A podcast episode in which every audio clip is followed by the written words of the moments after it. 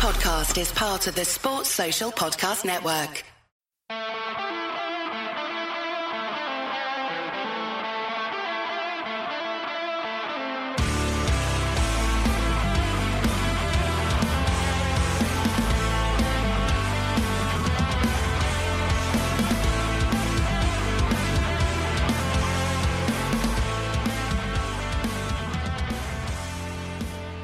What's good, boys and girls? Welcome to the Two Footed Podcast. Welcome to the new year.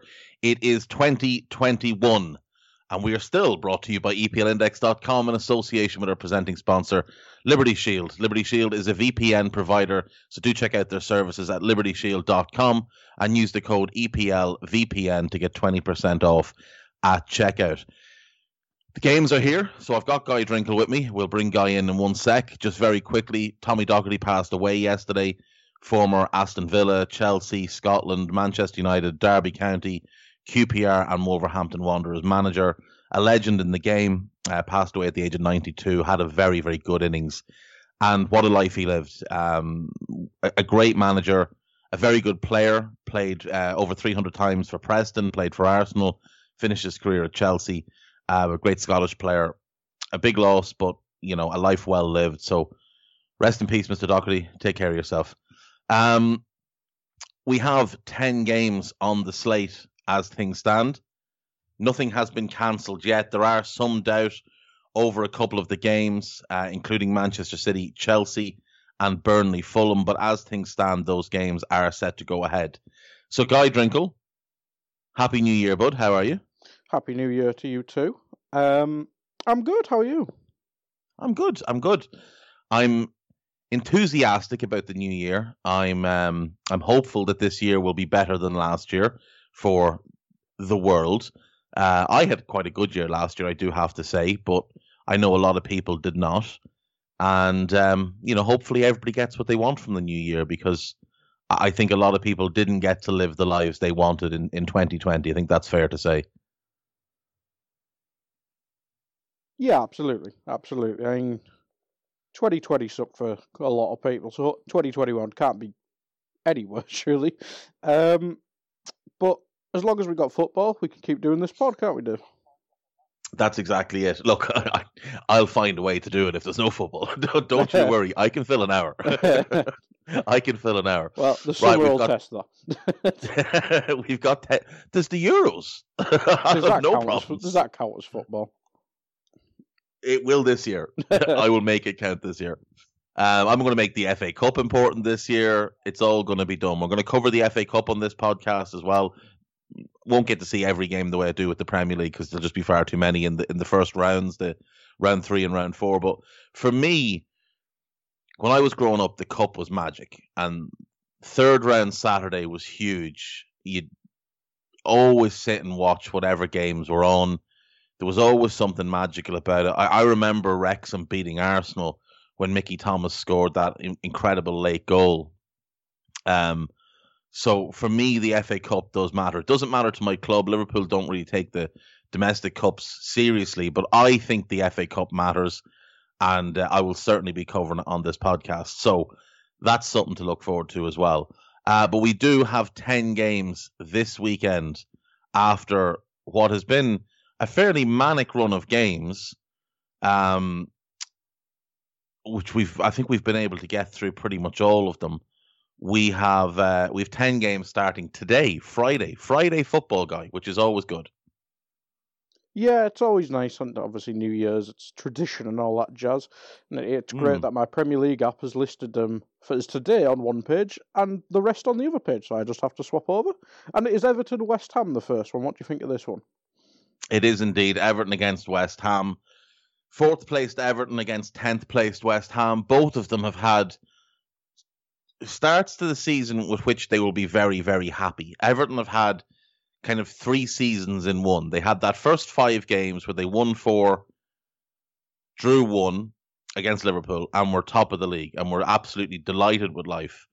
Then they went through a really poor run where they won only one game, drew one, no, sorry, they won only one game and lost three of their next four. And then they've bounced back. In the last five games, they have been very, very good. And they come into this game as the form team in the Premier League. They have won four on the bounce. They've beaten good teams as well. They beat Chelsea, they beat Leicester, they beat Arsenal, and they beat Sheffield United. Now you can say Arsenal and Sheffield United are obviously not particularly good this season, but I do think that win over Arsenal matters to Everton because for Everton, a big part of what's held them back has been an inferiority complex.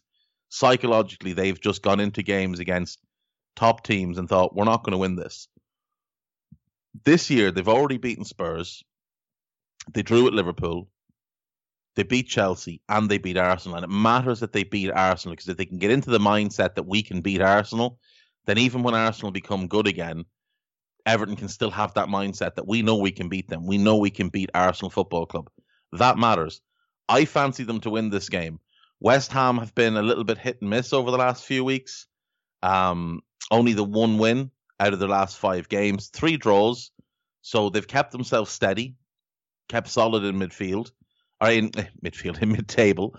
I they have slipped obviously from kind of the sixth, seventh, eighth they were in for a little while, but I, I think anything above 15th will qualify as a successful season, given the lack of investment in the summer.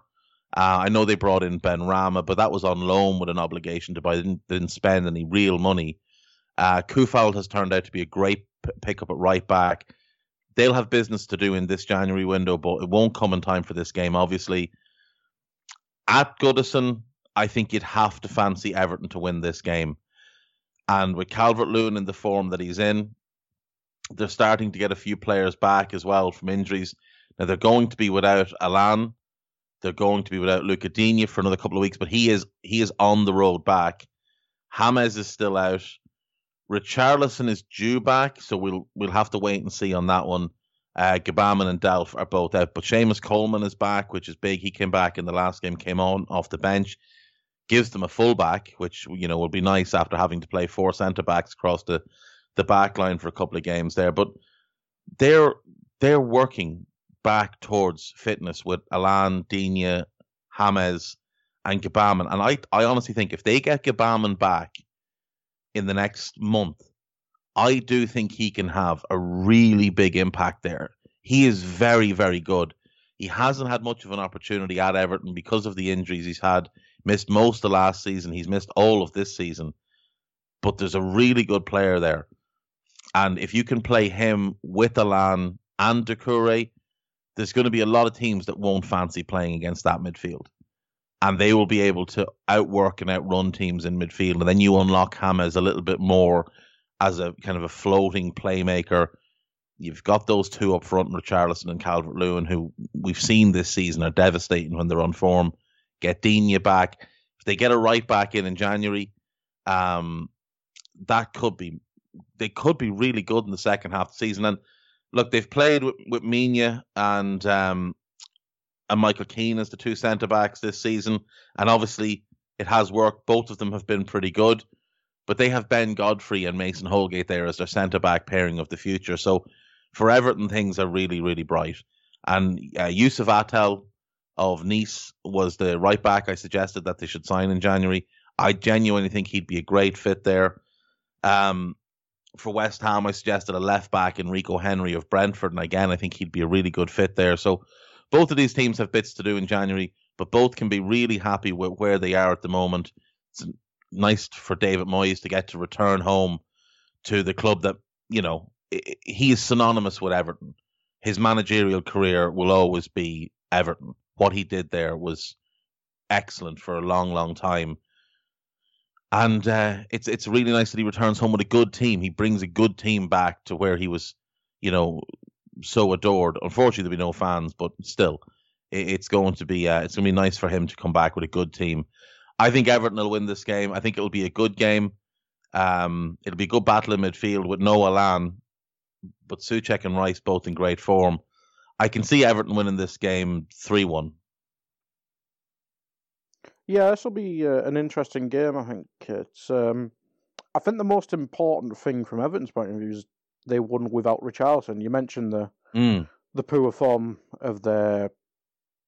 If you split it, what did you split into quarters of the season so far? It was that that second one where they were terrible, and that was Richarlison's ban, wasn't it? So I know it was only yes. Sheffield United, but it's important that they won without him, isn't it?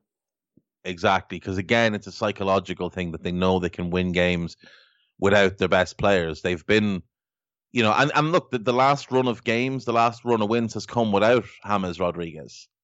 So that's important as well. It's important for them to know they can thrust in the squad, that there's good enough players there to come in off the bench because once they get their best 11 in place, then they'll start to add squad pieces here and there, maybe some younger players, a long term successor, maybe to Allan, a long term successor to Doucouré. I know he's not that old, but still, you you might want to get somebody in. Or, or, look, Tom Davies has been, I think he's been really good this season when they've used him. Gylfi's had a little bit of a resurgence. Um, I, I, think I think he's one they'll probably look to move on in the summer because mm. he's on big money and he's not a starter there. But Iwobi's improved as well, hasn't he? Iwobi has been really good for them, really, mm. really good. He's stepped up big time, and I think the big thing for Iwobi is because others are playing so well. There's not as much pressure on him. He's not the big, fancy, expensive new signing anymore, so there's less pressure on him now. Yeah. Um, and I think Gylfi's kind of the same. You know, Gylfi for the first two years he was there, I think really struggled with carrying that weight of being the 40 million signing who was meant to be the hub of the team. Now he's just a player, and he's playing. He's playing well for them as well. Um, the only player out for West Ham in this game is Masuaku, so they're in great shape from a physical standpoint. They don't have any injury concerns outside of him. He's having knee surgery, so he could be out for a while. But um, I still think Everton should have enough, even with the players they have out, to get a win here and keep up their their their top four form. Yeah, yeah, and uh, West Ham Antonio's obviously key. I think he was on the bench last game. Uh, seems to ring a bell. If he if he's back, does that change the dynamic of the game? Yeah, I mean he's always a danger. He is always a danger, and he's he's so unique in how he physically is made up and how he plays. But uh, like Mina is the type of defender who'll enjoy playing against him. Mina can match him physically. He has good pace. Keane is playing very well. Holgate's playing excellently since coming back into the team. I think having, you know, Holgate's recovery pace, Godfrey's recovery pace from right back, and then the two physical players at centre back who can match with him. I, I think Everton should have enough defensively to cope with the, the threat of Antonio. Yeah, it'll be a, it'll be a good physical matchup. I mean, if, if Haller plays as well, that'll be good as well. But uh, mm. we'll hmm. move on to the next game. Again, this is Friday night. Um, and this one, uh, this could be one of the better games of the weekend. I think Manchester United v Aston Villa. Um, Man United, obviously, in, in very good form at the minute, um, as are Villa. But how do you, how do you see this? Because Villa haven't probably rotated as much as you'd expect as of a team. I mean, Grealish has played every game, Watkins has played every game. Does that tiredness come into come into effect? But I suppose United have played Bruno every minute because he has to, and Rashford, etc. Yeah, see, that's the thing. I think key players for both teams have played a lot of football. Um, United have been able to rotate in midfield a little bit, and obviously Matic and Pogba started one game, Fred and McTominay started a couple, and so they've been able to keep them fresh, whereas Villa have had to roll Douglas Luiz and John McGinn out. Now, Luiz missed a couple of games when he was out himself. So, you know, maybe that gave him his little break. I, I think Villa will look at the FA Cup as potentially an opportunity to rest players. United have a hell of a schedule coming up, actually. So they play Villa on Friday, then they play City in the League Cup on Wednesday, then Watford in the FA Cup, next Saturday. Then they were due to have a week off ahead of the Liverpool game, but the the Burnley game that got cancelled at the start of the season because United had been in Europe at after the lockdown last year and gone off into the weird bubble thing. That that Burnley game's been rescheduled for the the twelfth of January. Right. So they don't really get a break. Um, they've also caught up some, you know, bad luck with the with the Cavani news. So that anyone that hasn't heard it, Edinson Cavani has been suspended for three games uh, for the post on Instagram where he used a certain phrase. Um, he was obviously not using it in any sort of demeaning racial way. It was a celebratory post, and it's just it's an offensive term to some people. It's an offensive term, I think, to all people in in the part of the world we live in. Where he's from, it's a little bit more accepted. So I don't look. He hasn't he hasn't disputed the charge. He has gone along with it, and he wants to educate himself and others for the long run, which I, I think is really good. I think it's important that you know he's made that step and he's made that gesture. It's obviously unfortunate for him, and I hope it doesn't tarnish him. I really hope people don't use it as a as a way to demean who and what Edinson Cavani has been, because he's one of the best players we've had over the last ten years. He's he's one of the best strikers the game has seen over the last ten years. He's a world class player who has done great things at, at Napoli and at PSG, and before that at Palermo. Um, and you know he's he's a great addition to the Premier League, even though I, I still think United bought him for the sake of buying somebody. Um, so he he'll be a big blow for this one. But Villa, I think, will go at full strength. I, I don't see any other option for them. Uh, Barkley is due to have a fitness test and, and should be involved. Tyrone Mings is back uh, Trezeguet and Wesley are both ruled out. So, I mean, Trezeguet was starting early in the season, but since they went to the 4 2 3 1 with Grealish as a 10, Bertrand Traore and El Ghazi have both been in really good form and they've both scored a, a, number of goals over the last few weeks. And that has really made Villa, you know, a more lethal team going forward. And it's helped because Ollie Watkins hasn't been in the best of form in front of goal. So having those two scoring goals kind of mitigated that for them.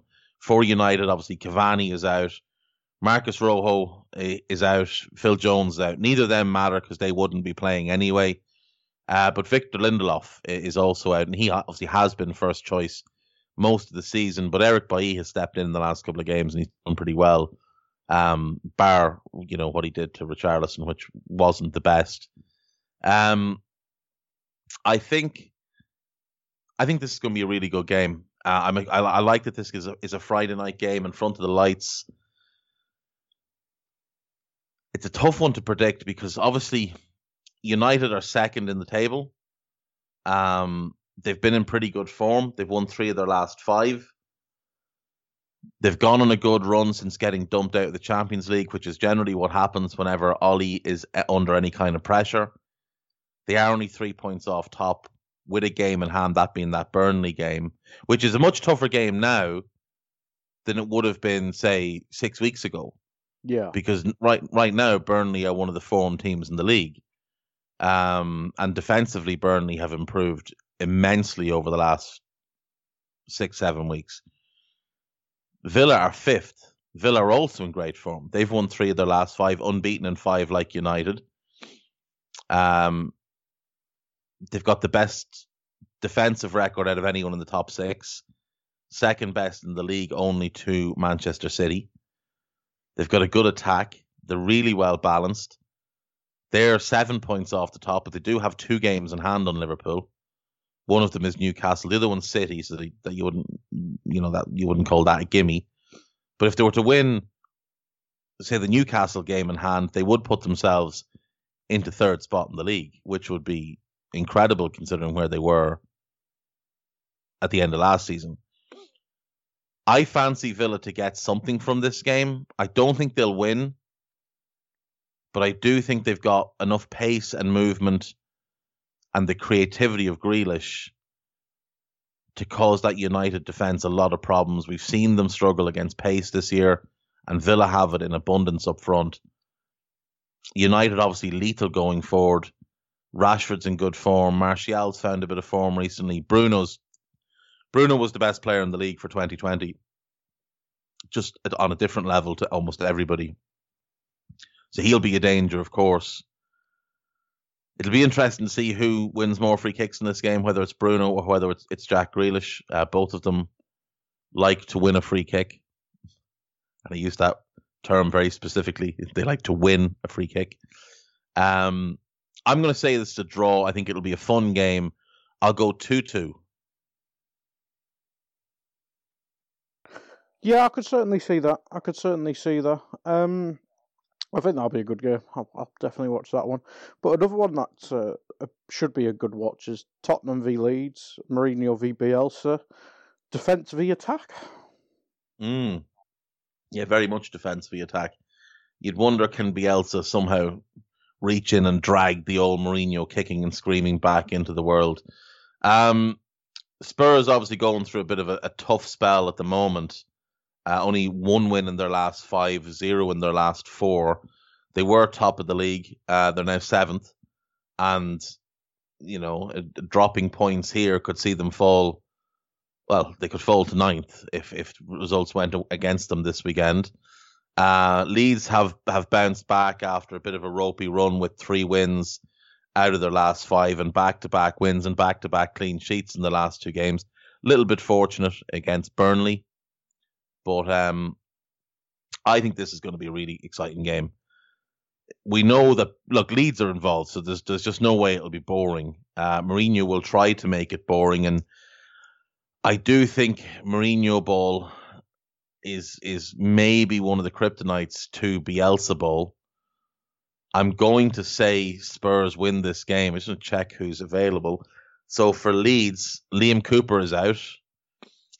Uh, Mateusz Klich looks like he might make it back. Gaetano Berardi and Adam Forshaw have been out all season. Robin Koch is out for a couple of months, and Diego Llorente is not back yet. So they're they're missing all of their centre backs. But uh, is that his name? Struijk, the young Dutch centre back, has been really good since coming into the team.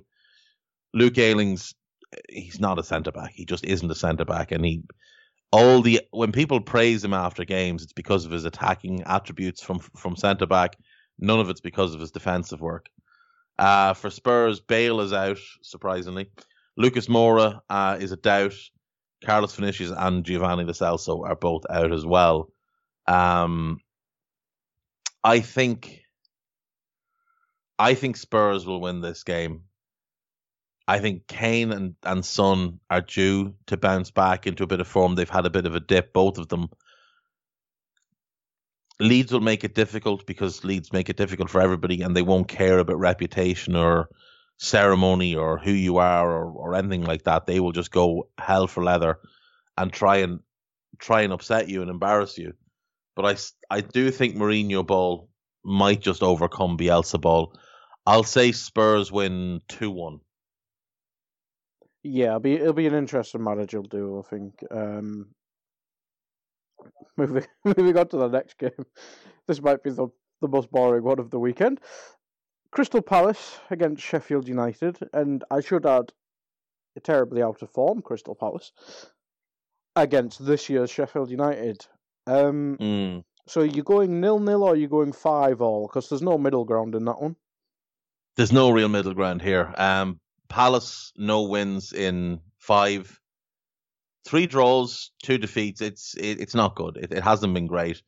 Um, but they did get uh, a good result last time out against Leicester, so they'll be happy with that one. Um, obviously they got smacked at Villa and then embarrassed by Liverpool. But before that, you know, they'd gotten the draw with West Ham, which was a good result. The draw with Palace was a good result. They had smacked West Brom, which they'll have been happy about. Um, at home, you would expect them to be good enough to beat a Sheffield United team uh, that is currently zero wins in 16, uh, two draws from those 16. Now, one of them did come in their last five games, so that was nice. They got, got themselves a little point there. But a failure to win in this game for Sheffield United will mean either two points from 51 or three points from 51. Um, neither are obviously any any good, but I, I don't see. I mean, there's going to be there's going to be games that Sheffield United can win in the next little while, and this is one of them. Newcastle at home on the 12th is another one of them. After that, it gets horrible for them. They've got Spurs, they've got United, and then they've got City.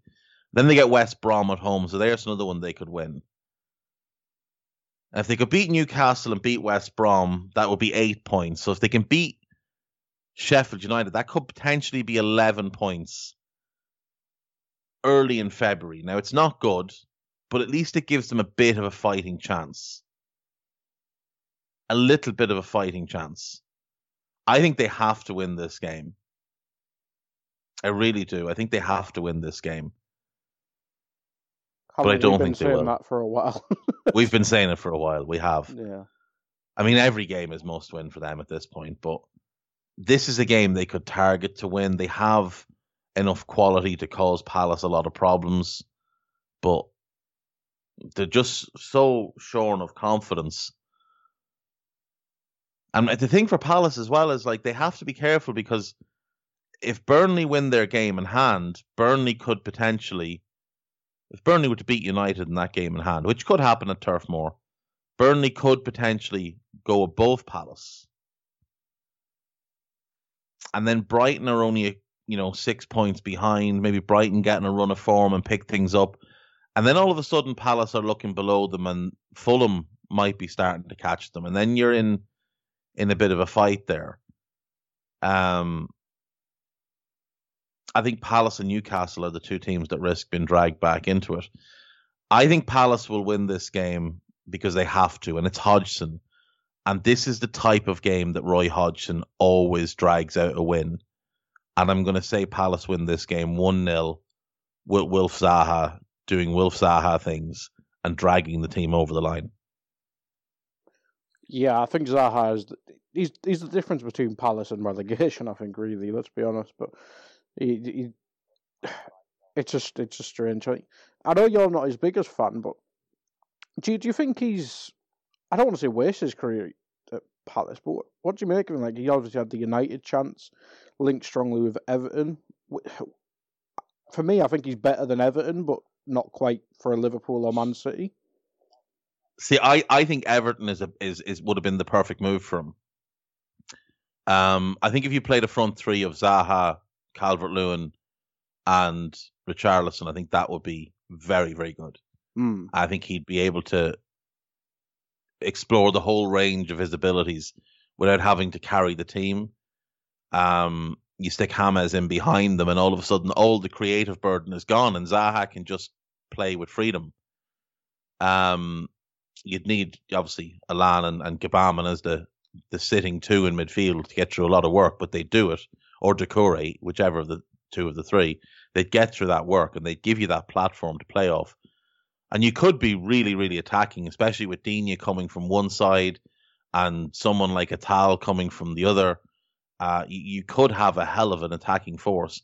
I would actually I've said before, I, I like the idea of of him staying at Palace and you know being the Matt Le Tissier of Crystal Palace, but he obviously does have ambition to play for a bigger club. I don't think he's at the level to play for Liverpool, for City, for Chelsea, for United. I think it's not that he's not at the level; he has the talent to do it. I just don't know, like I think he'd be comfortable at Everton being one of the two or three or four best players. I don't know that he'd be comfortable at Liverpool being the eighth or ninth best player. Do you know what I mean? Mm. So, like Liverpool have six or seven world class players. it's a he's shame the not Arsenal world-class. move fell through. Like it is, but at the at the same time, like they didn't need him. Like Mm. they, they they they look at like I didn't understand what they were trying to do anyway. They had Pe- they were they were bringing in Pepe. They had Lacazette. They had Aubameyang. I mean, they could have brought Willian and played him on the left, and Mm. just gone four two four. was it not Pepe just- or Zaha? No, I think Pepe was happening anyway. Right. Okay. Um, maybe it was Zaha, and, and maybe Mm. that would have been better for them. But I don't know. I I think Everton, if he is to leave, I really do like the idea of him at Everton. Mm. And I like the idea of them playing a 4 2 1 3 and just saying, you know what, we're just going to go all out here. Like, Mm. I, I think it would work really well for them. Espe- He's they, only they ever would, really they, been linked with Dortmund outside of that, hasn't he? Which Yeah, is strange. which but, would be an interesting one. Mm. Um, I'd quite like to see him and Memphis Depay in the same team somewhere. Yeah. That's something I've always wanted to see because, well, in, in part because I'd like to see the creativity of them both, the production of them both, and see how they do together. I, I think Mm. And and also you know they're, they're two players that went to United during a weird time for United Yeah. and kind of got bombed out quite quickly. I think they'd be good squad players, or he'd be a good squad player for United. I don't I don't know if he'd start. I mean, he probably would now. He could play on the right wing for them, um, yeah. and, and be really good. But again, I don't know how he'd react to being the fourth or fifth or sixth best player. Mm. Um, I'd like to see him at Everton. I would, but again, I, I really like the idea of him staying at Palace, being that Matt Le figure who keeps them up every mm. season. Like if he stays at Palace and continues to do what he's doing, they will build a statue of him. Yeah, absolutely. And he will forever be remembered. They, they probably if should anyway. Went, they probably that's exactly it. But if, if if he if he went to Liverpool or United or Arsenal, he's just another player. He's yeah. just someone that you'd look back and go, oh yeah, he was good, and that'd be the end of it. Whereas for Palace fans, in 30, 40 years, older Palace fans will be telling their grandkids, I saw Wilf Zaha, the greatest player we've ever had. I saw him play.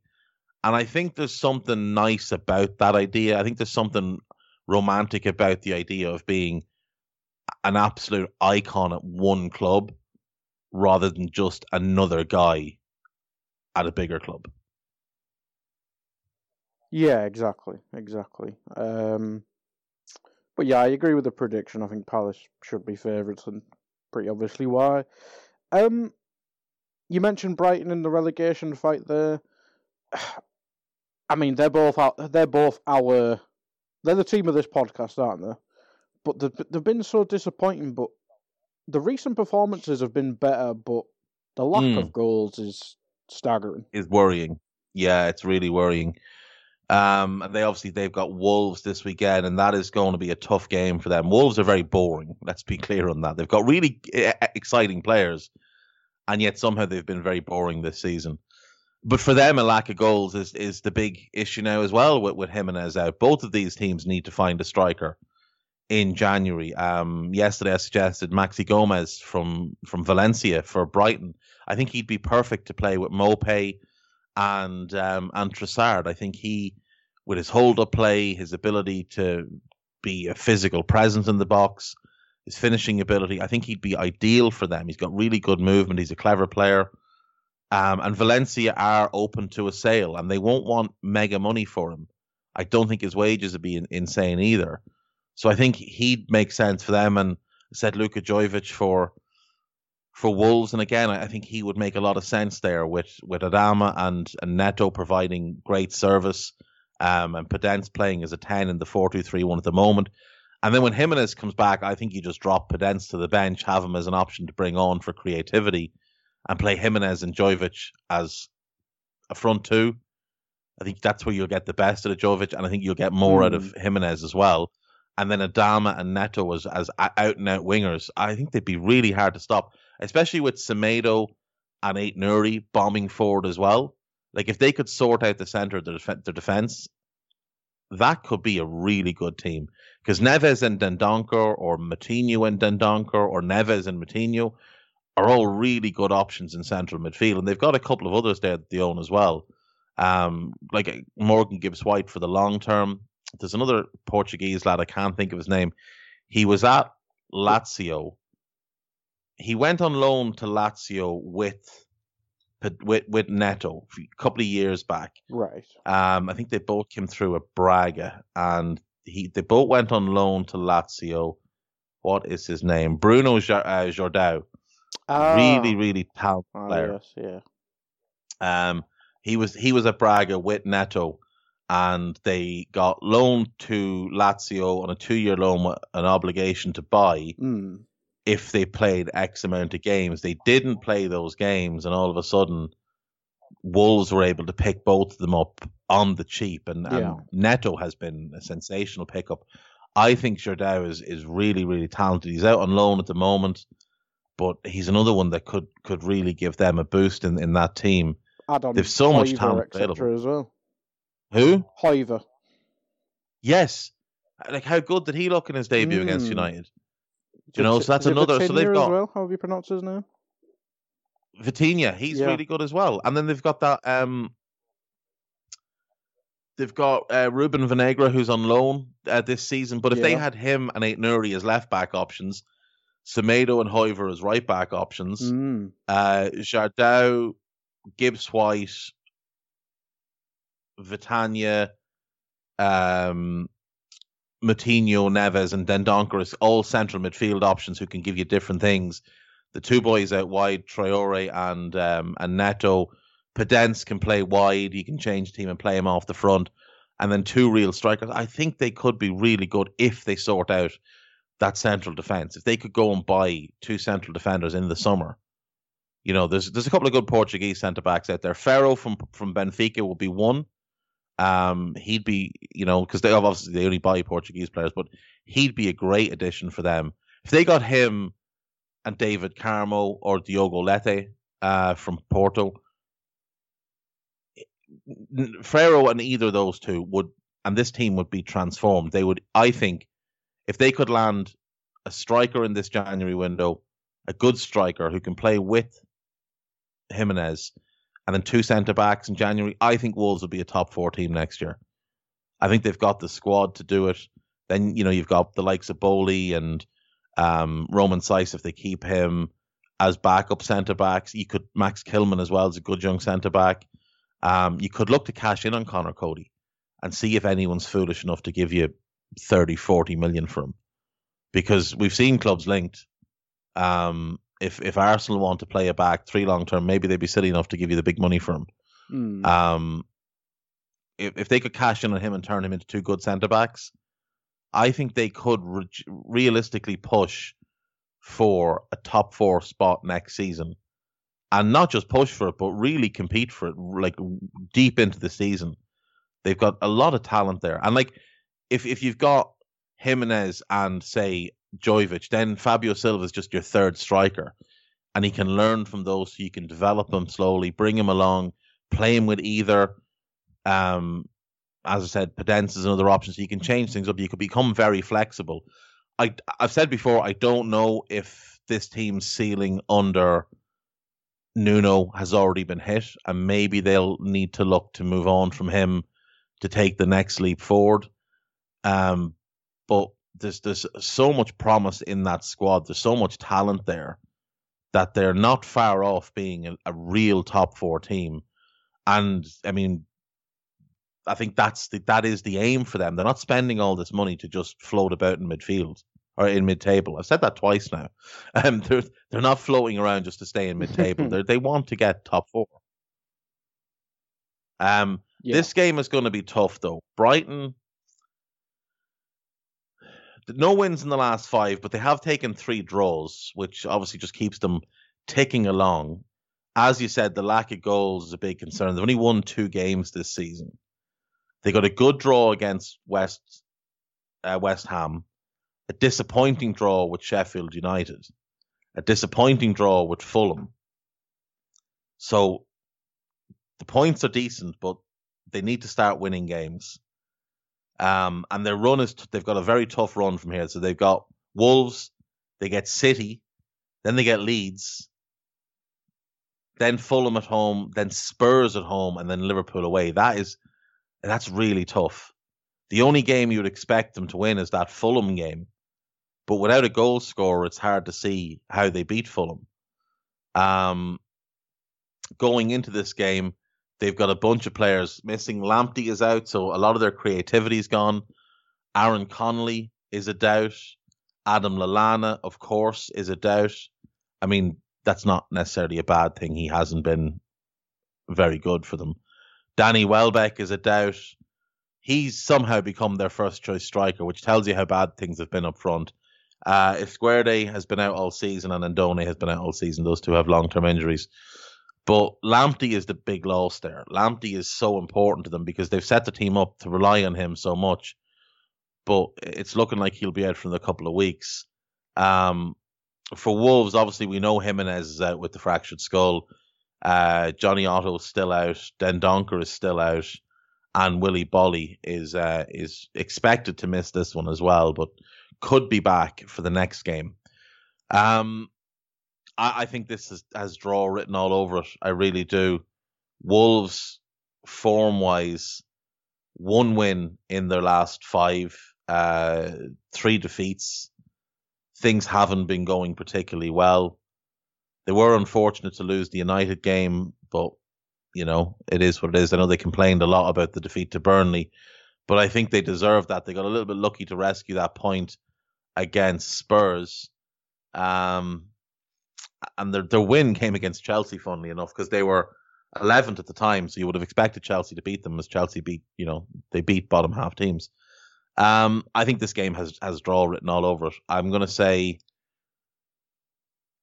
I'm to say nil nil. I, I don't see goals in this game. I, I don't know where they'd come from. Neither team has a has a striker of of note. Neal Maupay is the only player I can see from either team that I would fancy to score in this game, unless Neto rips one in from 25 yards. Yeah, I can't see it being high scoring. I mean, Brighton. I mean, does their safety just depend when or if they sign a striker? It's twofold. Them signing a striker and Fulham sticking with Scott Parker as manager. Because if Fulham make a change and get a competent manager in there, I think Fulham have the talent to overtake them. I think man for man, Fulham probably have more talent, and um, they're only two points behind. And Fulham do have lads that'll put the ball in the net. So I think Brighton need to score, need to get a striker in who can score goals, and they need to hope that Fulham stick with Parker for at least another month or so while they can build a bit of a gap on them. But like I said, that run of games they've got coming up is really, really tough. Yeah, yeah, it's a it's a strange one because I mean they played well against Arsenal, but most people do. Although the results have changed, and uh, yeah, you mentioned the the recent run of draws. I mean, even if they just turn a couple of them into some into losses and some into wins, it, it makes such a difference to the points. But yeah, it'll be interesting what they do in uh, in January. Uh, but we'll move on. Another team that needs probably two teams that need something in January. Uh, West Brom v Arsenal. West Brom good result against Liverpool, and then was it Leeds who battered them? Um, and then Arsenal who, out of necessity, had to play the youngsters, and it's worked. It, it's worked for them. Yeah, yeah, it's worked really well.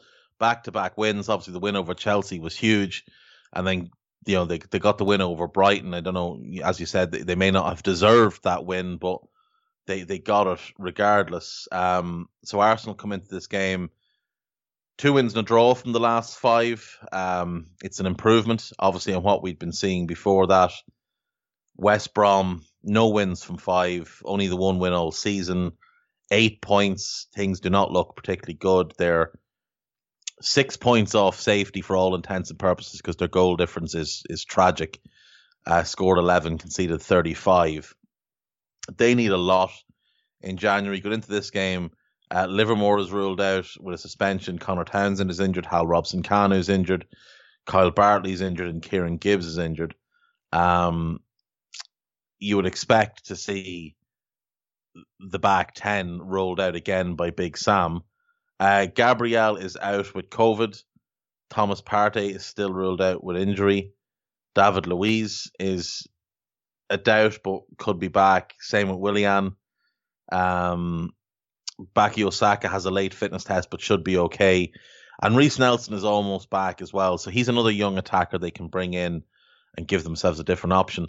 I expect that we'll see the same Saka, Smith Rowe, Martinelli behind Aubameyang lineup that we saw in the last game. Although Lacazette really is making a strong case to be starting, isn't he?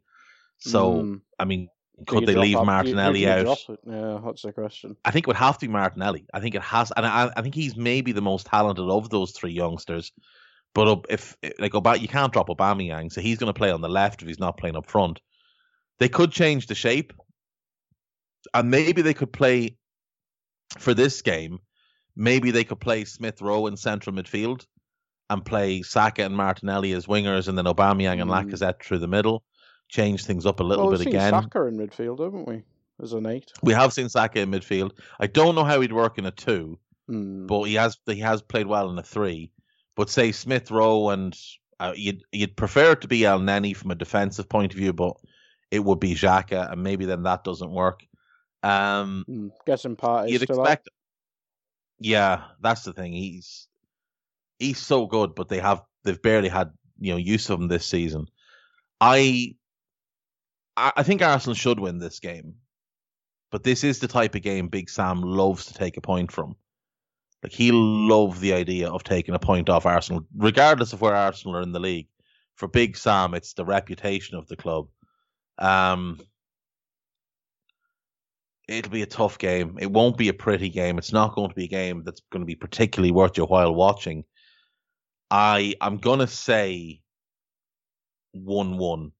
I, I I think Arsenal will win, but I'm gonna say one one because I, I'm just it's Big Sam, and this is the type of game he'll he'll he'll love taking a point off a big off a big team. Yeah, I can certainly see it. I can certainly see it. Um, next game then, one for the bottom of the table, an improved Burnley team as you mentioned, but also an improving Fulham. I mean, may not be the best game to watch, but possibly the most important of the weekend. I, I forgot. I yeah. didn't realize it was Chelsea Man City, but other than that, then there's probably that one. But but I think I, I, do think you're right. I think this game is the most important of the weekend because this is a massive relegation battle. And look, Chelsea and City uh, currently sit sixth and eighth in the table. So mm. at the moment, all they're doing is scrapping for Europa League spot. Mm. Now, come the end of the season, yeah, those three points either way could be the difference in top four and not getting top four. But for Burnley and Fulham, it, this game could decide being in the Premier League next year or not being in the Premier League next year. Um, Fulham have drawn four games in a row, which, you know, people seem very happy with. Um, they got the draw against Liverpool. They drew against Brighton, drew against Newcastle, and drew against uh, Southampton. They're not going to draw their way to safety though, and um, that's got to be a concern. They've only scored two goals in their last five games, so you know that that's not the type of form that will keep you in the Premier League. Um, Burnley have been have been much much improved.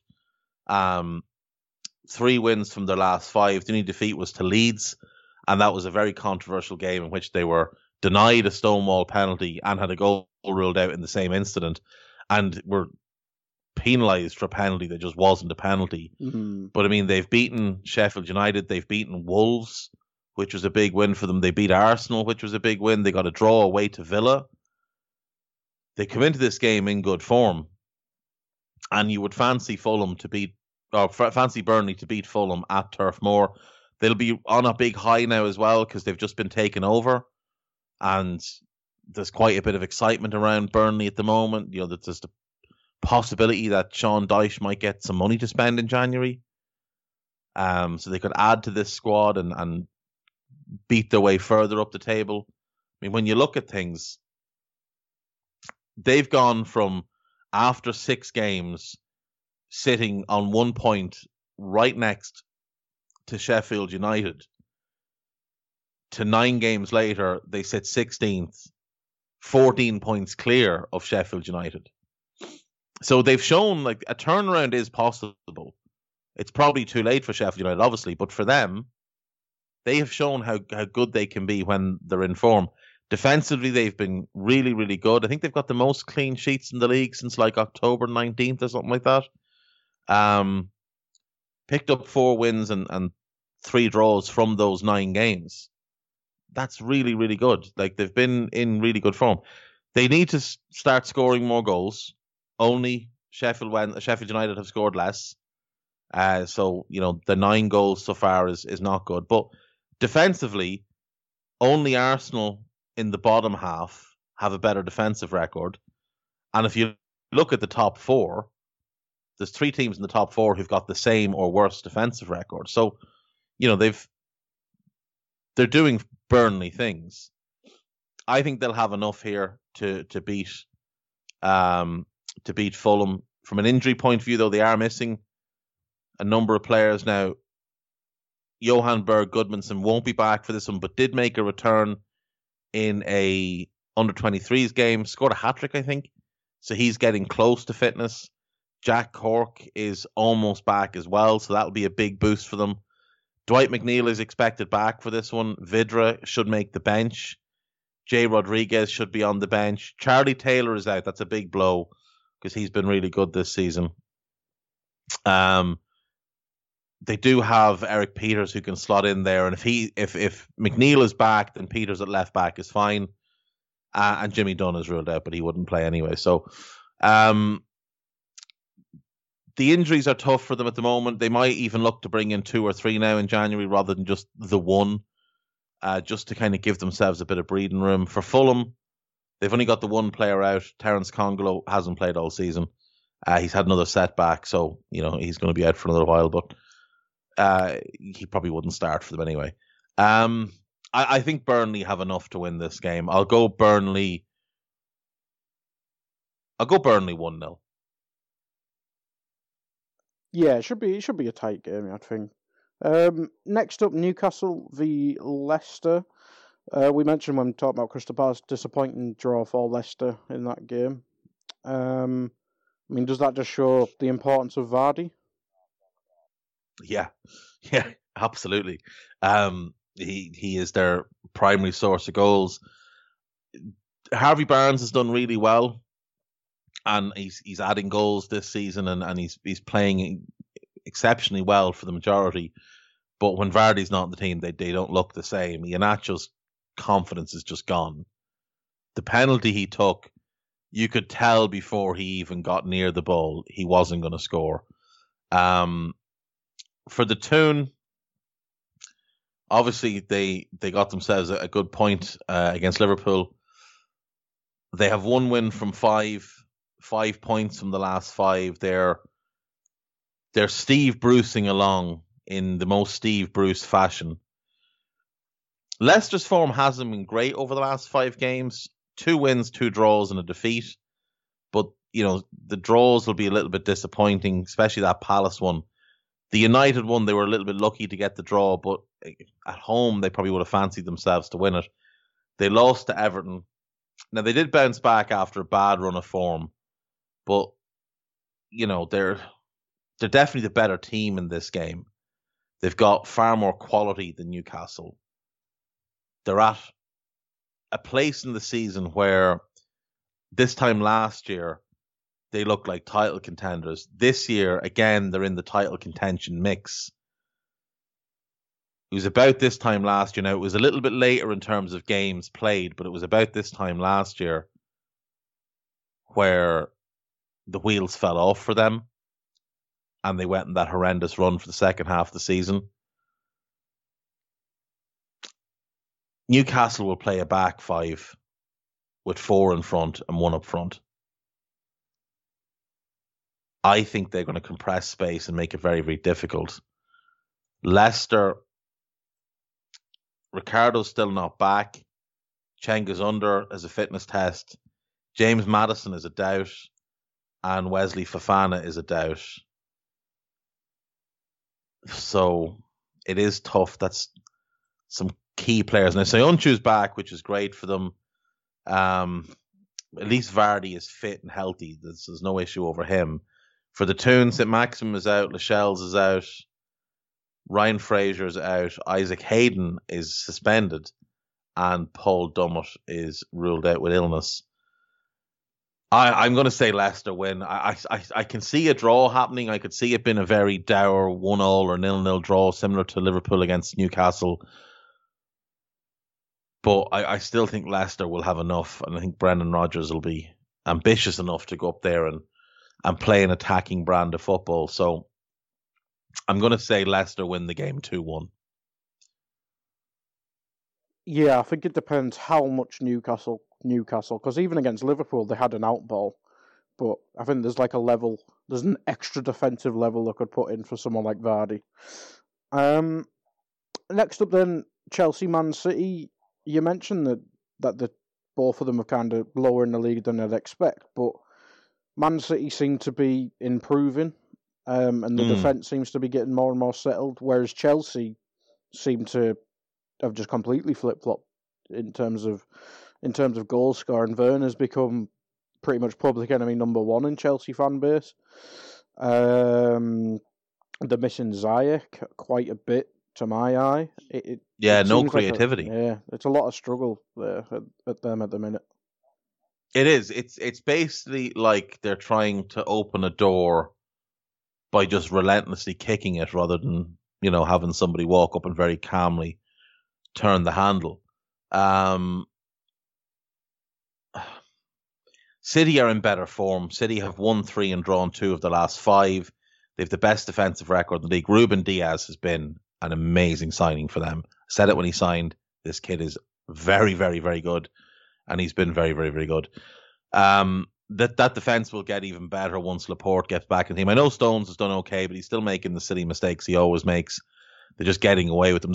City's defensive record doesn't really reflect how panicked their defense can be at times, but they're not conceding goals, and that is the main thing. I think defensively, Rodri has improved massively in front of them as well, and that's that's been an important uh, an important uptick for them.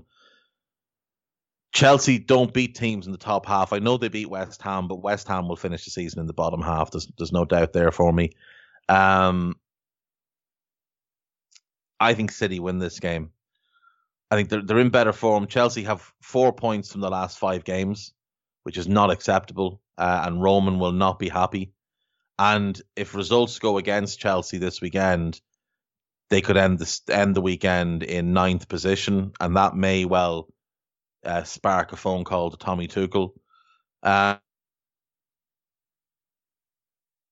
I think City win the game. And like the thing is, Chelsea are sixth with 26 points after 16 games.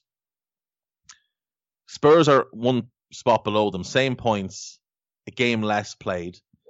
That game less played is against Fulham. You would expect them to win that game or at least take a point. So that puts them above.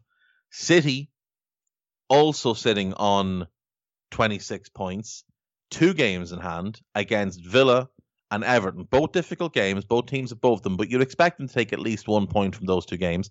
So that would put them above them. So realistically, while Chelsea sit eight, sit sixth, they're pretty much guaranteed to be in eighth position when everybody's played equal amounts of games. Um, and I really don't think that's what Roman pumped 240 million into the team for in the summer. Um, they still have a goalkeeper issue. Mendy's a good shot stopper, but everything else is, is just a little bit off. They can bum and brag about Thiago Silva all they want every time a team picks on him, he just looks poor. He looks great while Zouma's doing all the hard work and he's just sweeping up behind and playing the game with a cigar in his mouth and a pair of slippers on his feet. But when he's forced to defend, he doesn't look good at all. Um, the midfield issues are what they are, what they've been all season. There's nobody there that presents a shield.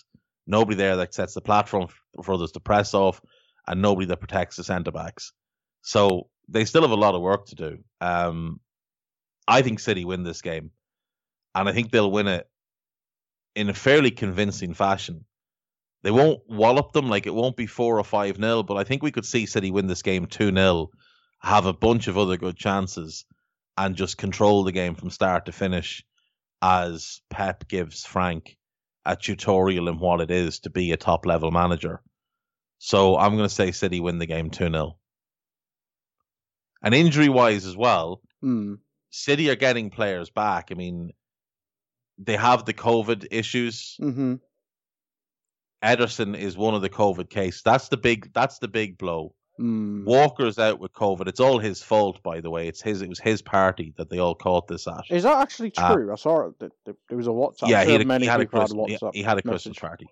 He had a Christmas party. What a And uh, yeah, and he's taken out a super injunction about it. Now he's got a couple of super injunctions out because he's been a naughty boy. But um, yeah, it's Kyle Walker. It is Kyle Walker.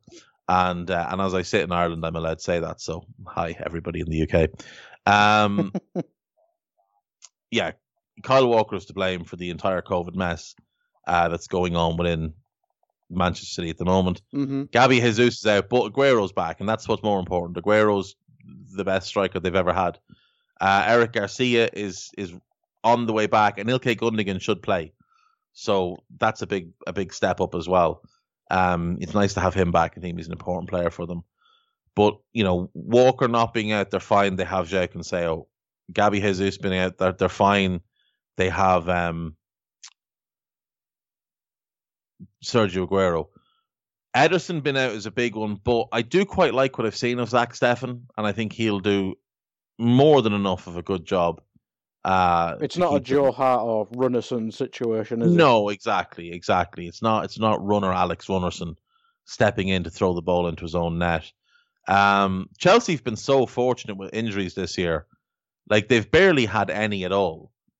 Ziyech has been out a few weeks uh, with the thigh issue, and he's he's got a late fitness test, so he could be back for this game. I'd imagine at, at most he makes the bench. Um, and Reece James is expected to miss out with a with a hamstring. So it's it's Azpilicueta at right back, good defensively, hopeless going forward at this point in his career. Just no pace. Decent cross with the ball when he gets into the right areas, but he's got no pace to get forward anymore. And if he does get forward, he won't get back in time. So um, that's something City can look to exploit. I, I think City win the game two 0 I think I think they'll be fairly comfortable. Yeah, yeah, they should win, but if it clicks for Chelsea, it clicks for Chelsea. But yeah, I think City are favourites. Um, but last game of this game week should maybe be the funnest game of the weekend is Southampton against Liverpool. And Southampton, I think they've had a couple poor results re- in in the last few, but they've got Ings back. I know he was back the last game, but he might be fitter than he was last time. And and Liverpool, we just we've obviously had some great results like Wolves, Leicester, um, Crystal Palace, and Tottenham. But outside of that, the, these draws are just just not going away, are they? No, this is two teams that aren't in the best of form at all. Um, Liverpool obviously had the, the really good win over Spurs, and then they went and uh, demolished Palace, and they looked like they'd probably run away with the title. And they really should have won their last two games against West Brom and Newcastle. Um, they had more than enough chances against Newcastle to win the game, and the, the performance against West, West Brom was embarrassing. Um, and if they'd won both of those games, they would be seven points clear. Now United would still have the game in hand, but they'd still have a four point buffer there. They obviously drew at Fulham as well. That's another game where they threw away two points. Fulham probably should have won that game. In fairness, Liverpool's performance was a shambles on the day, but again, you look at that, Liverpool could that would be another two points that they could be clear. Um, so for Liverpool, yeah, they need to cut the draws out and get themselves back on track. For Southampton, they have been in bad form. One win out of their last five. Um, just the one defeat, in fairness, and that was to City. But you know the draw against Southampton, I think, they'll, against Fulham, they'll be disappointed in. They'll be disappointed with the draw at home to West Ham. Um, they'll probably be disappointed about the Arsenal result as well, given Arsenal had ten men for the last half hour. I think they'll be a bit disappointed with that one. Their last win was against Sheffield United at home, which is a game you know they were expected to win.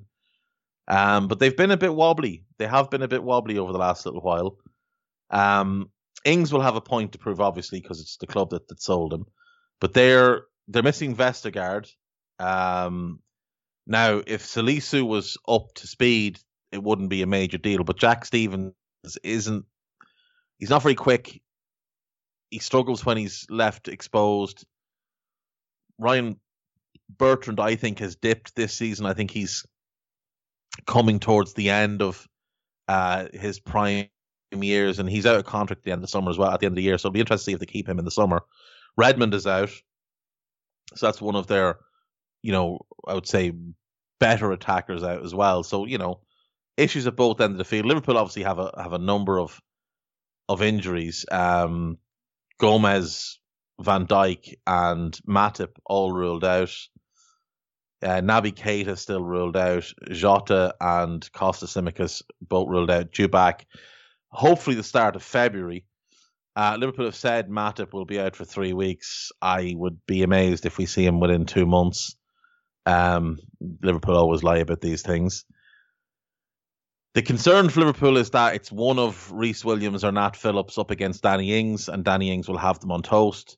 Fabinho's going to have to work doubly hard. Jordan Henderson has been really poor of late, so that's a concern. Trent against Gini Wijnaldum. Trent, yeah, I mean Trent has been so bad this season. Mm. If Djenepo's in form, that's going to be difficult. Robertson's been great. Fabinho's been great. The big boost for them is Thiago's fit again. Now he probably won't start this game, but maybe they can bring him on at half time or even on 55. Um, and that will give them creativity and control in midfield. They should have enough. They should have enough to beat Southampton, especially a Southampton team out of form. But it's in Southampton, that is difficult. I'm going to say Liverpool win the game 2 1. I think they'll have enough. And I think the front three are due to click back into gear as well. They obviously had that great performance against Southampton, but they didn't all play at the same time. It's been a while since we saw Liverpool's front three together, all playing well. Um, I'm going to say Liverpool win the game 2 1. Yeah, yeah, should, it should be a good game, and obviously this is this is Monday night football. Mm. I think it's the only one on Monday. Yes, it is. So this should be prime time television. But yeah, I think this will be a good game. Um, it it this is really good, guy. We get we get a game.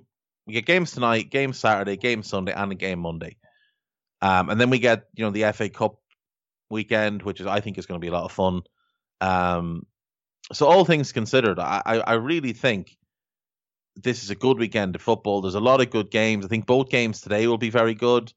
Uh, the Spurs Leeds game will be fascinating tomorrow. The other three games tomorrow mightn't be great as spectacles. Palace, Sheffield United, Brighton, Wolves, West Brom, Arsenal. There's a lot of anti-football involved in some of them. Um, Burnley, Fulham won't be a great game to watch, but it'll be all right. To Newcastle, mm, it's not again, there's just a bit of anti-football there with Steve Bruce. But Chelsea City will be good, and Liverpool Southampton will be good. So there are five or six good games this weekend that'll be enjoyable to watch, um, and people can sink their teeth into. So that's going to be fun. Um, we want to wrap up with a, few transfer bits. So the BBC, who again I'm stealing content from, uh, thank you to all at the BBC for your hard work. It makes my life easier they've put together a list of players they think could be available this summer or this this January window, I should say. Um, so from the Premier League, they've got Paul Pogba. Uh, United obviously have a big decision to make over him. He has 18 months left on his deal, and his agent has said he's unhappy and wants to leave. Um, he hasn't played very well at all this season, so he, he, I would imagine he is available at the right price for United. Now, I think come the summer, that becomes very much that the, buying club will have all the power. I don't think anyone will move for him in January. I can't, I can't see a move for him in January. Mesut Ozil, um, obviously hasn't played at all this year. Arsenal are desperate to get rid of him. I, I think what we see in January is they come to an agreement and he leaves on a free. Nobody's going to buy him. Nobody's going to give money for him. I, I just think they'll come to an agreement that he leaves on a free. Uh, Dele Alli linked with Paris Saint Germain and Everton. Be a bit of a weird fit at Everton. I'm not sure how they'd make that. Or maybe move to a 4 2 3 1, play Hammers on the right, him as a 10, Richarlison on the left, and, and Calvert Lewin. That could work. That could work. I'd be interested to see that actually. Um, but yeah, he needs to get out of Spurs. He needs to go somewhere and play. He's he's far too good to not be playing regularly. Um, I think his attitude has has waned as well. I think that's that's a little bit concerning. Oli Giroud, I would be amazed if Chelsea let him go because he's so important to them. He's their best striker at the moment. Um, Divock Origi, Liverpool are desperate to sell him and will find a way to get him out the door. Fikayo Tomori, apparently available on loan, but is is looking to leave permanently. Now he's been linked with Leeds. There's a number of other Premier League clubs that could do with a player like him. There's a number of clubs in the continent that could do with a player like him. I think Chelsea would massively regret letting him go, but keep an eye on him. Um, potentially going on loan this summer and then going permanently in the January window. Adama Traore, been in and out of the team this year at Leeds. I think he stays. I don't think anyone will pull up the money that, that they will want. Uh, he just needs to find his form. That's the thing. If he gets a consistent run of games, I think he'll be good. I think he'll find that form and I think he'll do he'll do well for them. But they need to keep him in the team. Uh, Zinchenko from Manchester City, linked with Southampton, Wolves, Leicester, and West Ham, all of whom, bar Wolves, all of whom need a left back. Wolves could maybe use him in midfield. He is a, he is a midfielder, but he is a good fullback. Um, he'd be an interesting one for West Ham if they keep playing a back three. He would be very interesting there if they keep playing a back three. And of course, they have Yarmolenko there, so they'd have that Ukrainian legend that, you know, Zinchenko probably looks up to who could help him settle in. He's a very good footballer. And I think he's far better than sitting on the bench for a Premier League club. Um, Bissouma, linked with Liverpool, Man United, and Monaco. He is really good. One of the breakout stars of this year. Uh, linked with Liverpool as a replacement, maybe for Gini Wijnaldum. Uh, it's a it's a move you could see happening. It really is. Um, I don't think he goes in January. I, I do think he'll go in the summer, but I don't think he'll go anywhere in January. James Tarkowski, there's not a hope in hell that they that they let him go in in the summer in January. Not a hope. Uh, he may well go in the summer when he'd only have 12 months left in his deal. But with the new owners there, they're probably likely to up the wage budget as well as the transfer budget. So maybe they'll be able to keep him. And James McCarthy of Palace, who has fallen down the pecking order and, and, and really does need a move to get his career back on track. Celtic, Aston Villa, and Burnley named as the clubs he's been linked with. It makes sense that Burnley. He'd fit with how they use midfielders, but they've got a lot of midfielders of a similar level. I don't know if they need him. Um, I think that if they're going to get a midfielder, it needs to be somebody who's better than what they have. He wouldn't make sense for Villa. They've already got a, a, lot of midfielders. They've got better midfielders than him, and for him, it wouldn't make sense. Why leave one bench to go sit on the other? Celtic is the one that would make sense for him. He could go to Celtic and start, and he's you know he was born in Scotland. He grew up there, made his debut for Hamilton Academical, came through their academy. I think he'd be better off going back to Scotland. Uh, EFL players, championship players linked with moves. Um, Josh King, he he's definitely leaving. He's got six months left on his deal. They will have to sell him. I think I suggested him for Newcastle. I think that would be a good move for him. Emi Buendia, linked with Arsenal, Atletico Madrid, and Valencia. He's not going to Valencia. They've got no money. The owner won't spend. Peter Lim wants everybody sold and wants the club running a shoestring. Um, I don't see him fitting in at Atletico Madrid under under Simeone. But I did suggest him for Arsenal if they want to stick playing 4 2 3 1. He would work as a number 10. And Matthew Saran- Saraniolo of MK Dons, um, who's been a breakthrough player this year, young defender, linked with Leeds and West Ham, definitely one to keep an eye on.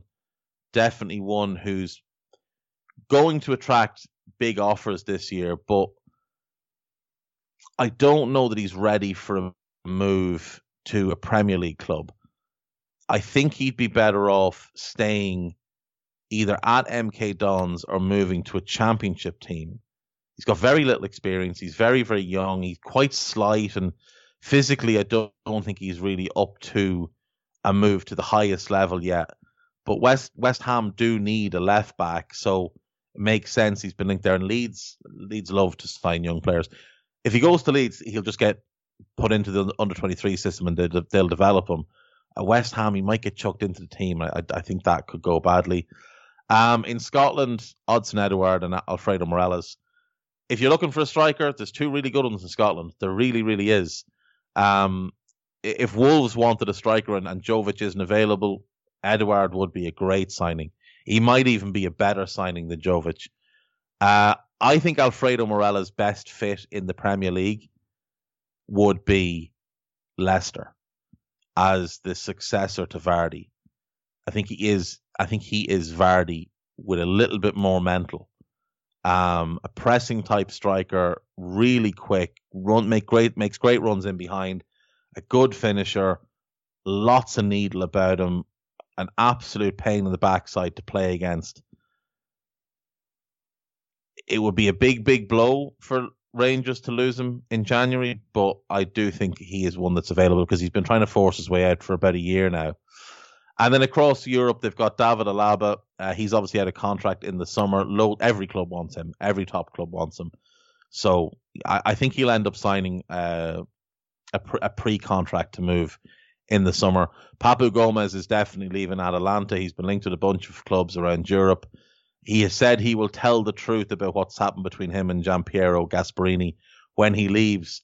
Uh, big fallout between captain and manager there. It's been disappointing. It's part of why they've had such a weird start to the season. Um, player I love, a player I'd like to see come to England, but I don't imagine he will. I don't know where he ends up, but it's probably going to be the Middle East. We may have seen the last of him in, in European competition. Christian Eriksen, he needs to get out of Inter Milan. Everybody knows that. I would guess he ends up at PSG if Pochettino ends up there. That would be my guess. Houssem Aouar, he's not leaving in January. Just put that one to bed. He's not leaving in January. Le- Le- Leandro Paredes, a very talented player, not the best fit at PSG because of the presence of Verratti. But he's a player, if you're looking for a creative central midfielder who can be a bit of a shield, but is mainly, if you put an energetic box to box ball winner next to him, he'd be really good. He, you'd unlock his passing range and he could run your team for you. Uh, Isco's obviously been linked with Arsenal Everton. Don't sign him. Just don't sign him. Wages are mental they'll want money for him that he's not worth, and he just doesn't run anymore. So don't sign him. Uh, Diego Costa, I think I think he's going to end up at Wolves. I think he'll be a short term signing for Wolves. He has been linked with Arsenal, but I don't see that one. Um, Mergim Berisha from RB Salzburg. I'm not sure if you're knocking on Salzburg's door why you wouldn't be looking at uh, Patson Daka, but Berisha is is very very good. He's had a good season. This is his sort of breakthrough season. Um, I think he ends up staying there till the end of the season. Renato Sanches, obviously Lille are in major financial trouble. He is going to attract attention. He's a Jorge Mendes client, so there's obviously the potential for Wolves to sneak in there. Maybe Mourinho can use his connection there to bring him to Spurs. He'd be a nice fit next to Højbjerg. He would be a really nice fit. I know I suggested Boubakary Soumaré yesterday, but Sanches either, either of them would work. And then Arkadiusz Milik uh, of of Napoli out of contract in the summer, hasn't played at all this season, left out of the squad for the Serie A and the Europa League. Um, linked with Juve, Roma, Fiorentina, Everton, and, and Spurs. If Everton wanted to bring in a, a good quality striker who could, you know, compete with Calvert Lewin and or at worst be a good backup, he'd work. I suggested him for Fulham, and I think I, I stand by that. I think I think they could get him at a small fee, give him a six month deal with the guaranteed kicker of a three or four year deal to come after it if they stay up. If not, let him go. You, you've yeah, you've lost out on five million and whatever wages, but you know you don't want to carry that type of contract down into the championship. Um, I don't think he'd sign with you on a long term deal with the relegation situation. So I think that's the only way you could make that deal work. Six months, guaranteed four year deal if you stay up, and you get them for you get him for a bargain price. He's very very good. Um, and I wanted to end today then with some gossip because that's always fun. And again, the BBC have provided me with this. It's great to have these minions of the BBC who just correlate all of this, and I just come along and steal it. Uh, Manchester United are interested in Aston Villa midfielder Jack Grealish and are weighing up a bid for the England international in the summer. They've been interested apparently for a couple of years. I don't see where he fits in that United team. He's not going to get in as a number 10 because they have Bruno. He's not going to play on the left because they have uh, Marcus Rashford. I don't see it. I don't I don't see it. I don't think it's the right move for him. I think he's better off staying where he is. Everything I said about Will Zaha earlier applies doubly to Grealish because he's never left. Uh, he went to the championship with them. He came back up. Um, I don't know that he'll ever be the, the greatest player they've ever had because they've had some cracking players in, in the past, and obviously they you know they won a European Cup, so they've had you know they've had great teams. Um, but I do think he can become an absolute icon there, and they adore him. Like their fans absolutely adore him. He he can do no wrong in their eyes. If I was him, I'd stay there. Uh, Netherlands midfielder Gini Wijnaldum has made it clear to Liverpool he wants to sign a new deal, but the two parties remain divided over terms. As of today, he can sign a contract with other clubs. He's free to talk to other clubs, and he can sign a contract with them at any time. I, I think he's I think he's going. I, I do. I, I, think he's going. Unfortunately, uh, Liverpool have have been in talks with the agent of Sven Botman, who expects the Reds to make a January bid for the Lille centre back. I think this deal will happen. I think he is very very good. It's it's the deal I want for Liverpool. Uh, him or him or David Carmo, either one, I'm happy. There's a few centre backs out there I'd be delighted with but I think this one happens. This is from Duncan Castles, who has kind of tenuous links to Lille in that he's obviously very close to Mourinho.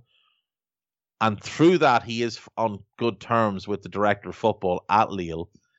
He has gotten a couple of Liverpool things right in the past. He was the first one to go, to have the Buvac news when he was leaving, so maybe, maybe he's right on this one. Um, Tottenham fear France goalkeeper Hugo Lloris could join Paris Saint Germain in the summer, and are already looking at potential replacements with Sam Johnstone of West Brom and Dean Henderson of Manchester United possibilities. Henderson makes sense. Johnstone does not. He's, he's nowhere near that quality. Nowhere near that quality. Uh, Rajkovic of Stade Reims, lads. That's who you should go and buy. Um, Juventus midfielder Sami Khedira, who's out of contract at the end of the season, is in talks with Everton over his prospective move. Do not sign him. Can't run. He just he can't run. No, you you need players in midfield who can run because of the lack of running from James. And Sami Khedira cannot run. You're going to need extra players. You need to play 12 players to make up for the fact that he can't move at all. Um, Arsenal are keen to bring Isco in for the rest of the season. Um, yeah, no, no, just don't do that. Just, just don't do it. Arsenal and Greece centre back Sokratis is close to an agreement for a move to Fenerbahce. It Makes sense. Arsenal don't want him. He doesn't want to be there anymore. Um, yeah, on you go. Manchester United have activated England midfielder Jesse Lingard's one year option, and the 28 year old's contract now runs until the summer of 2022. This is good. It's good for him, good for them. I think the loan in January is the move for him. And I said yesterday, Sheffield United would make a lot of sense. He'd get regular game time, be a chance for him to play away from the pressure that is Man United, get his career back on track. He's had a very tough couple of years, kind of on and off the field and um, it'd just be good to see him back playing football.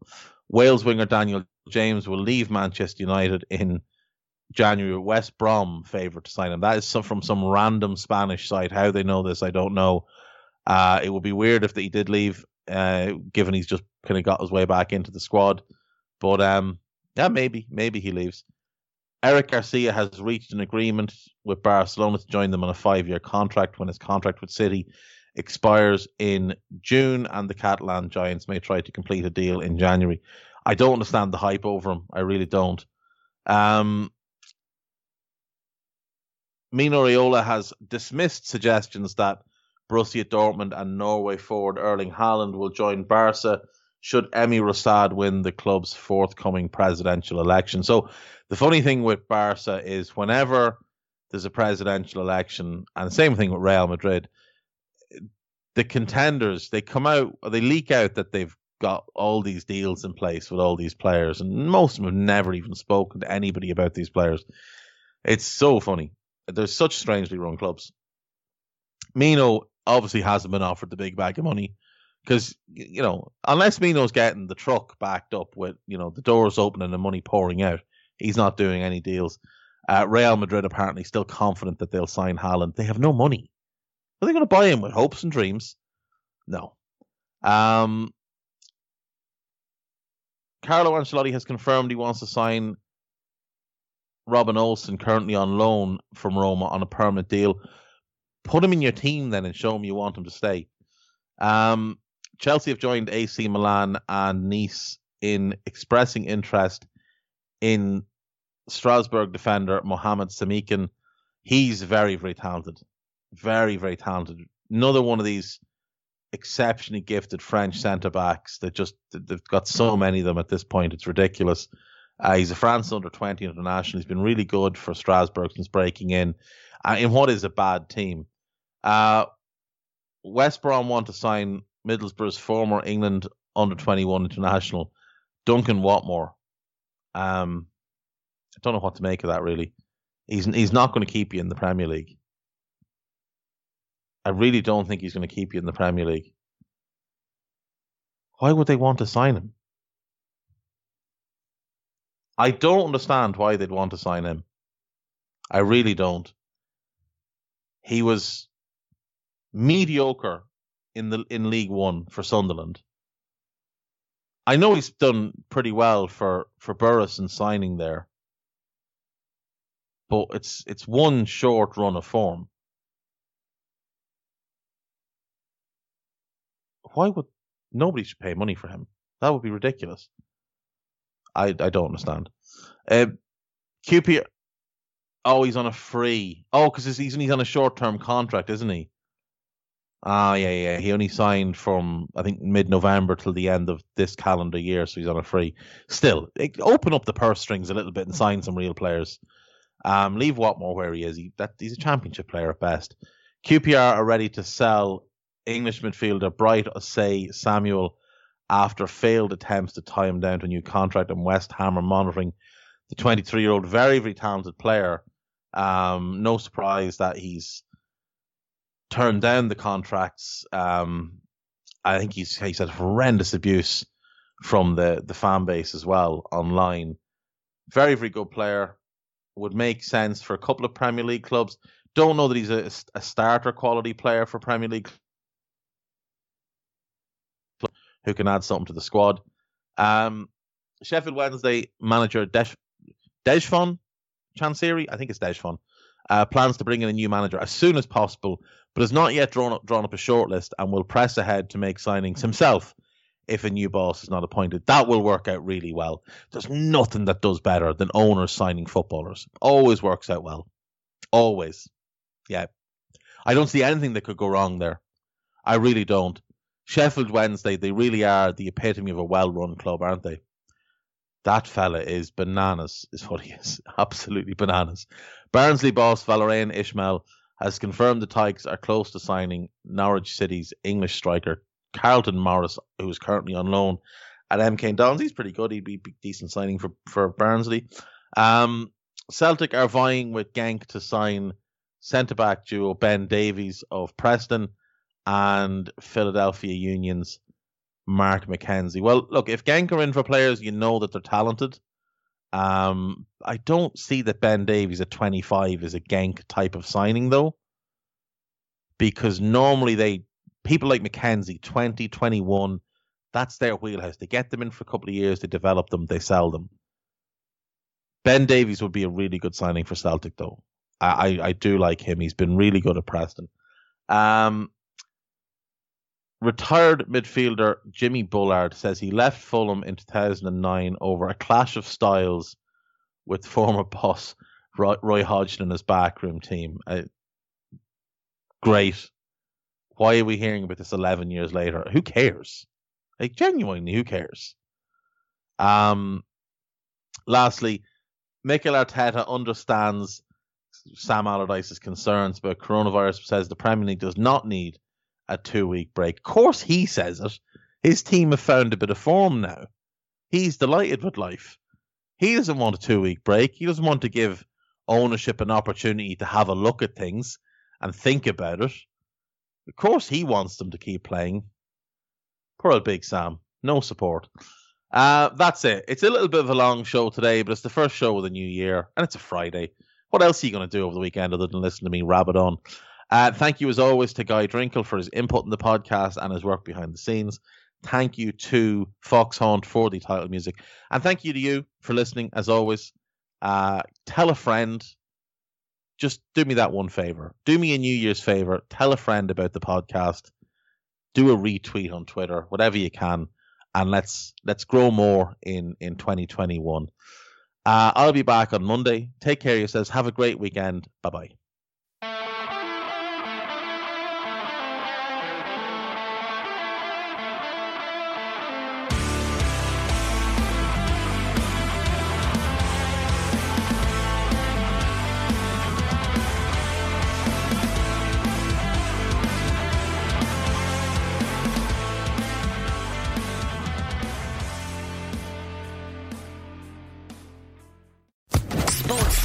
Podcast Network.